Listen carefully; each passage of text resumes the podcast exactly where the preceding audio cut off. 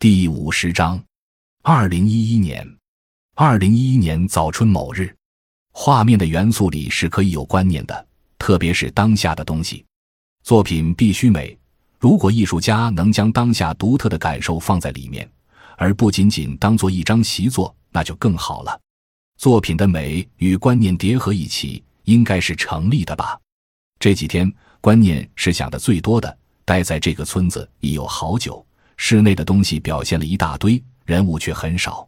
前些日子跟牛哥讨论要画一批关于村里单身汉性压抑的题材，也是关于床的，就是一男与一土鸡同时坐在床上苟合时的情形，准备画五张。还是光棍题材，怎样立体的再现千潭村的方方面面呢？龙求旺的家就是新婚之家，支书的家就是党员之家，农民喝咖啡。没味道，还不如来碗辣椒。昨晚请了村里几个要好的朋友帮忙搬家，村支书不再答应我继续住在小学里了。从下午约六点一直忙到十点，主要是搬画类，油画重，从小学搬到另一个地方还要上坡。我没有什么来感谢他们的，只好拿月领留下来的咖啡泡给他们喝，每人一碗。老吴和黄家女婿勉强喝了一半就到了，他们觉得太难喝了。像感冒冲剂，面对什么人，用什么样的方式去感谢，是个该思考的问题。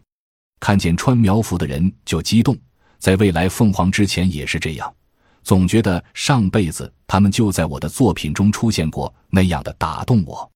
我相信这辈子描绘他们，也一定会打动别人。这几天都是待在求旺家画画，有时也在那吃饭，的确落实了我在博客里的留言。静下心来，与这个苗寨一起生活，一起悲喜。这段日子就是阴天加小雨，典型的南方天气。外面有些冷，画一会儿就要烤下火，烤火就不想动了，到处张望，看他们家有什么好画的。这个家很窄小，东西也多，里面塞满了热情。来串门的邻居很多，坐下烤火聊天，把我的大画架、画箱加进去，就更显拥挤。有时求望要拿椅子时，转身也很费力。越是这样，反而越想待在这多画些时候，画些密的东西。龙求望的岳父、舅子和外甥，昨天一大早就到县城搭车去浙江打工。特别是那小孩还只有半岁多，一同去流浪，交由年迈的爷爷照顾。早春的天气就像水墨，容不着多想。这牛毛细雨浸在你身上，你也变成了画中人。随处都是好构图，随处都是好调子，且远近浓淡清楚适宜。不管早晨还是黄昏，色泽没有区分，一抹青灰色的调子，任你去遐想，任你去感受。你可以想象成轻盈润泽的宋词，也可以想象成莫奈的灰调子画作。二零一一年九月十八日，两张画，一张夜晚的室内，一张白天的室内，看怎样画得更美。更感人，在这户人家画画时，老头把我的颜料当废品烧了。晚上再次翻开吴冠中、列维坦和李可染的画册来看，与自己的画进行了比较，感觉自己的画还是有许多的不足。吴冠中画的树轻盈有力，细节处很到位，敢于用色去表达自己的想法，敢于大块面的处理，真正做到了不择手段去表现。列维坦的东西细，表达非常充分。画面有情趣，不愧为大自然的歌者。李可染的作品细节处精心绘制，粗放处山雨欲来。我感觉已经摸索到了自己认定的画作的艺术风格，所以心情是愉快的。这两天在村支书家画画，在他家，我的心异常的静。外面很热，屋子里却很凉快，因为是土木结构的老房子，冬暖夏凉。下午画画时。老屋子的钟表不时发出声音，屋顶上老木头掉的木屑落在擦笔的旧报纸上，这两种声音都在告诉我时光在走动，在逝去。屋外的阳光迅速地越过那道木门，时间是那么的迫不及待。我正表达的画面也同样充满着时间性吗？屋里的角落静静的，光线也越来越暗。我想起老婆写过的一句话：时钟在走。你一直在远行，外面下着冰冷的雨，天黑的跟墨汁一样。昨天还穿着短衫，今天要穿棉袄才行。梁登村的秋夜静得可怕，仿佛只有蜷在被子里才会感到安全和温暖。二零一一年十一月二日，这几日读沈从文先生的书，发现他观察生活很细，文字表达也跟了上去。在描写生活中的一些事情时，加入了自己的想法和观点，并尽可能的上升为一种哲学思想，让观者品读时相信他说的真实又有道理。这种道理很容易引人共鸣。让人咀嚼，发起深思。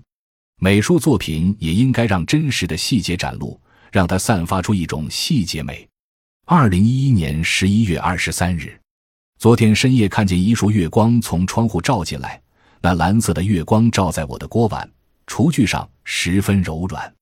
深色的木格窗把外面的天空分成了几个方形，这方形我每天都能见到，总感觉这几个抽象的东西一直在呼唤我。画画对待形体还可以更加抽象一些，那样视觉冲击会更大。到了今天早上，我一直在想，月光照进丰夫人家里，这宁静惆怅的月色照在他的灶台上，照在他的大门口，每户人家的阳光都有着不同的感受。如果让画面平面一些，在或灰或暗的背景下来一两束阳光，可能会很有意思，但得让暗部丰富。我已经表达过一张了。只是速写味太重，哲理性不强。下午在挑大粪的时候，望着这熟悉的山、房子、树木，想着色彩不能违背你的表达形式，可以是灰暗的，也可以是艳丽的，一切的一切都得服从你的感受，你想怎样就怎样，让心灵纯粹、安心安逸的去表达。